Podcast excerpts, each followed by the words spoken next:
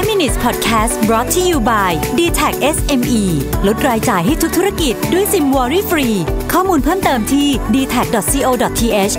s m e สวัสดีครับ คุณอยู่กับประวิทยานุสาหะนะครับ วันนี้จะมาชวนคุยเรื่องของ difficult conversations นะครับ แต่ว่าคราวนี้เราพูดกันถึงแบบไม่เจอหน้ากันก็คือคุยกันแบบ virtual ซึ่งจะทำให้การคุย conversation พวกนี้เนี่ยยากขึ้นไปอีกอยู่แล้วนะฮะเพราะเรารู้อยู่แล้วว่าการพูดคุยในเรื่องที่ยากๆเนี่ยนะครับ เจอหน้ากันดีกว่าเสมอนะฮะแต่บางทีเนี่ยมันโอกาสมันไม่ได้เป็นอย่างนั้นนะคือหลายครั้งเนี่ยเราก็ต้องคุยกับบริษัทที่อยู่เป็น partner เรานะครับที่ไม่ได้เจอหน้ากันอยู่ต่างประเทศ บางทีอยู่ในเมืองไทยเองด้วยกันเนี่ยก็ conference call มันเป็นเรื่องปกตินะฮะเดี๋ยวนี้เพราะว่าเราทำงานจากหลายที่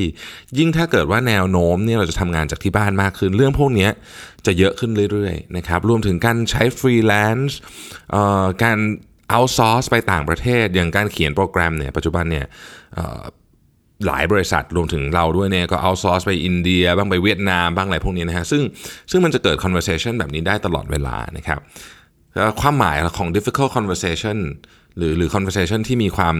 ยากในการสื่อสารเนี่ยมันมีอยู่ 2 part ด้วยกัน อันแรกเนี่ยคือเขาเรียกว่า emotionally difficult ก็คือมันมันเป็นเรื่องที่มีความดราม่าแล้วกันใช้คำนี้เช่น สมมติจะเลิกจ้างอะไรเงี้ยนะฮะอันนี้อันนี้เป็นเป็นตัวอย่างอันที่แบบสุดโต่งอันหนึ่งนะครับของของ emotional uh, difficult conversation นะฮะอีกอันหนึ่งคือยากที่ concept ฮะ conceptually difficult คืองานมันเป็นงานยากอะ่ะมันต้องอธิบายแบบ ละเอียดแต่บางทีเนี่ยมันไม่เจอหน้ากันมันก็ยากในในเชิงของการเล่าคอนเซปต์ให้ฟังนะครับบทความนี้เขาพูดถึงว่าจะทำยังไงให้ของพวกนี้มีประสิทธิภาพมากขึ้นนะครับบทความนี้ชื่อว่า how to have difficult conversations virtually มาจาก Harvard Business Review นะครับโอเค ทีนี้เราต้องมาตั้งคำถามก่อนว่าทำไมการคุยเรื่องพวกนี้เนี่ยมันถึงมันถึงยากถ้าเราไม่เจอหน้ากัน นะครับหนึ่งในเหตุผลที่มันยากเนี่ยก็เพราะว่ามนุษย์เนี่ยไม่ได้สื่อสารกันด้วยเสียงอย่างเดียว ไม่ได้สื่อสารกันด้วย text อย่างเดียวนะครับเราสื่อสารกันด้วย expression อื่นๆ เยอะมาก ที่เรียกว่า micro expression นะครับท่าทางนะครับ facial expression นะฮะการทำหน้าของคนที่เราคุยด้วย ซึ่งใน conversation ยากๆแบบนี้เนี่ยข้อมูลเหล่านี้เนี่ยมีความสำคัญมากในการประมวลผลว่าเราจะเอายังไงต่อ นะครับดังนั้นเนี่ย conversation ประเภทนี้จึงไม่เหมาะเลยกับการคุยอีเมล ผ่าน text ต่างๆ หรือแม้แต่คุยโทรศัพท์เองก็ไม่เหมาะเพราะเราไม่เห็นหน้าเราไม่เห็นอาการของอีกฝั่งหนึ่ง ซึ่งเราก็จะทำให้เราประเมินข้อมูลผิดไปนะครับและแน่นอนว่าในการคุยเรื่องพวกนี้เนี่ยหากประเมินข้อมูลผิดไปเนี่ยมันก็จะส่งผลเสียต่อการตัดสินใจของเรา ข้อมูลเราไม่ครบนะครับ ดังนั้นทำยังไงนะฮะทำยังไง อันที่หนึ่งนะครับ เขาบอกว่าต้อง create a sense of co-presence ทำยังไงก็ได้ให้เราให้เรารู้สึกว่าเราอยู่ตรงนั้นมากที่สุดนะฮะในในในเซนส์นี้เนี่ยคือเราต้องการที่จะสื่อสารแบบ seamless คือไร้รอยต่อที่สุดเท่าที่จะทำได้นะครับ อันนึงที่ผมชอบมากที่เขายกตัวอย่างมาก็คือว่า สมมุติว่าอินเทอร์เน็ตคุณไม่ค่อยดีนะฮะซึ่งซึ่งขอให้ฮะเราพยายามจะทำอินเทอร์เน็ตให้ดีที่สุดแหละ แต่บางทีมันก็ไม่ได้นะครับ ถ้าอินเทอร์เน็ตไม่ดีในนี้เขาแนะนำว่าให้แยก เสียงผ่านเสียงคือคุยโทรศัพท์ แล้วก็วิดีโอเนี่ยให้ผ่านอินเทอร์เน็ต เพราะว่าจะเสียงจะได้ไม่ต้องไปกินแบนด์วิดต์เยอะนะฮะอันนี้อันนี้คืออันที่หนึ่งนะครับหรืออีกอันหนึ่งก็คือเช่นการเซตสภาพแวดล้อมนะฮะไปคุยก็ไปคุยที่เงียบๆอย่าไปคุยตรงที่บางทีคุณอาจจะนั่งอยู่ใน Open Office อย่างเงี้ยการคุย conversation ยากๆใน Open Office เนี่ยก็ไม่เหมาะนะครับ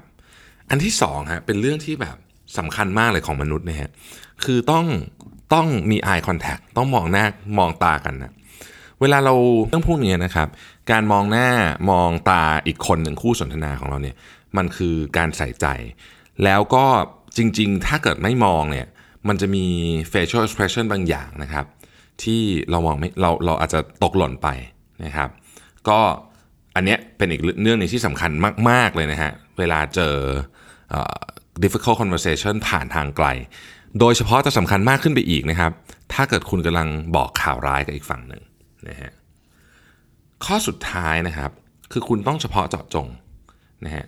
คือเวลาเรามี virtual conversation ไม่ว่าจะเป็นอะไรก็ตามอะ conference call ประเภทนี้เนี่ยนะฮะมันจะมีสิ่งสองอย่างเกิดขึ้นกับ virtual conversation นะครับหนึ่งคือเราห่างไกลกันในในเชิงในเชิงระยะทางอยู่แล้ว นะครับคือมันมีงานรีเสิร์ชนะครับบอกว่าแค่เรารู้สึกว่าอีกฝั่งนึงอยู่ไกล ซึ่งในกรณีนี้เขาก็อยู่ไกลจริงๆเนี่ยนะฮะจะทำให้เราเนี่ยมองเห็นเรื่องเนี่ยมันมันมันไกลตัวออกไปอีกอะไกลตัวความเป็นจริง มันจะดู abstract มาก ๆ ซึ่งในการมี difficult conversation เนี่ยเราไม่ต้องการความ abstract เราต้องการความชัดเจน ดังนั้นไม่ว่าจะคุยอะไรก็ตามเนี่ยนะครับความชัดเจนจึงเป็นสิ่งที่สำคัญมากไม่งั้นเนี่ยด้วยระยะทางแล้วด้วยด้วยด้วยวิธีการคิดของสมองมนุษย์เนี่ยทุกอย่างมันจะกลายเป็น เป็นอะไรที่ abstract ซึ่งเราไม่ต้องการการ abstract กับกับ conversation แบบนี้ เพราะฉะนั้นต้อง specific มาก ๆ ว่าคุณกำลังจะสื่อสารอะไรนะครับ ในโลกที่เปลี่ยนไปตอนนี้เนี่ยเราจะมีบทสนทนาแบบนี้เยอะขึ้นเยอะนะฮะ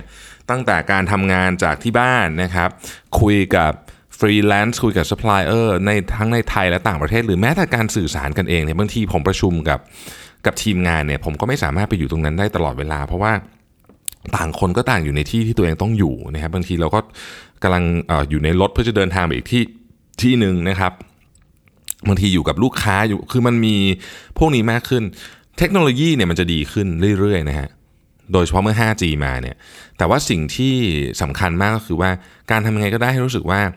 เราเนี่ยอยู่ตรงนั้นแล้วมีเอมพัตตีกับคนที่เราคุยด้วยอีกฝั่งหนึ่ง ซึ่งเป็นเรื่องที่สำคัญที่สุดเลย ไม่งั้นเนี่ยการพูดคุยกัน มันจะกลายเป็นของที่ทำได้แล้วมันสื่อสารข้อมูลไม่ครบนะครับ ซึ่งเป็นสิ่งที่เราไม่อยากทำเลยโดยเฉพาะในในการสื่อสารเรื่องที่มันยากๆแบบนี้นะครับ ขอบคุณที่ติดตาม 5 minutes นะครับ สวัสดีครับ 5 minutes podcast presented by d t e c h SME